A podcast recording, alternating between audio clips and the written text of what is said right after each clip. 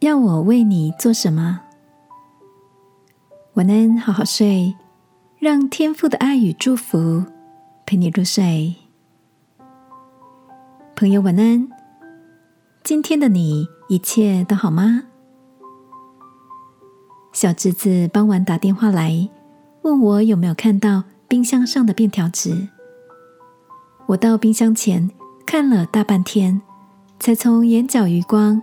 发现下方有一张便条纸，黄色小鸭造型的纸上，字迹线条大小不一，可爱的写着：“姑姑记得买凤梨哦。”才想起小侄子前天晚上来吃饭，饭后我从冰箱端了西瓜出来，他却说想吃凤梨，或许是太想要，期待着下次就能吃到。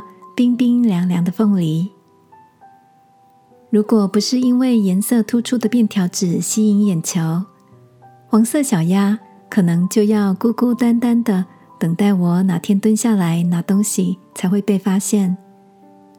我回了电话，告诉小侄子，下次便条纸要贴高一点才能够被看到，但也肯定他用电话再次明确的表达需要。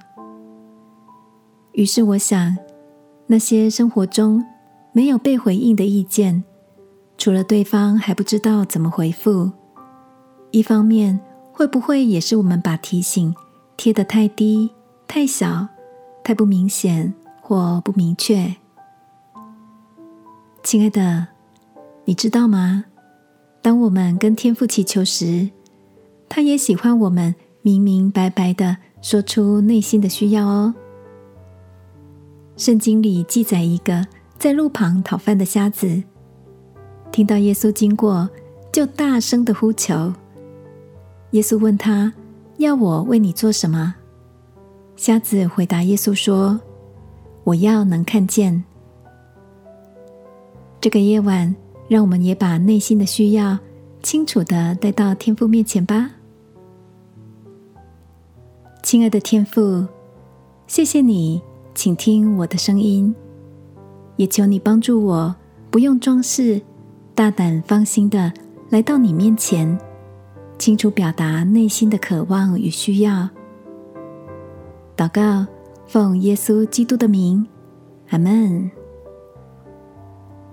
晚安，好好睡，祝福你有个放松休息的夜晚。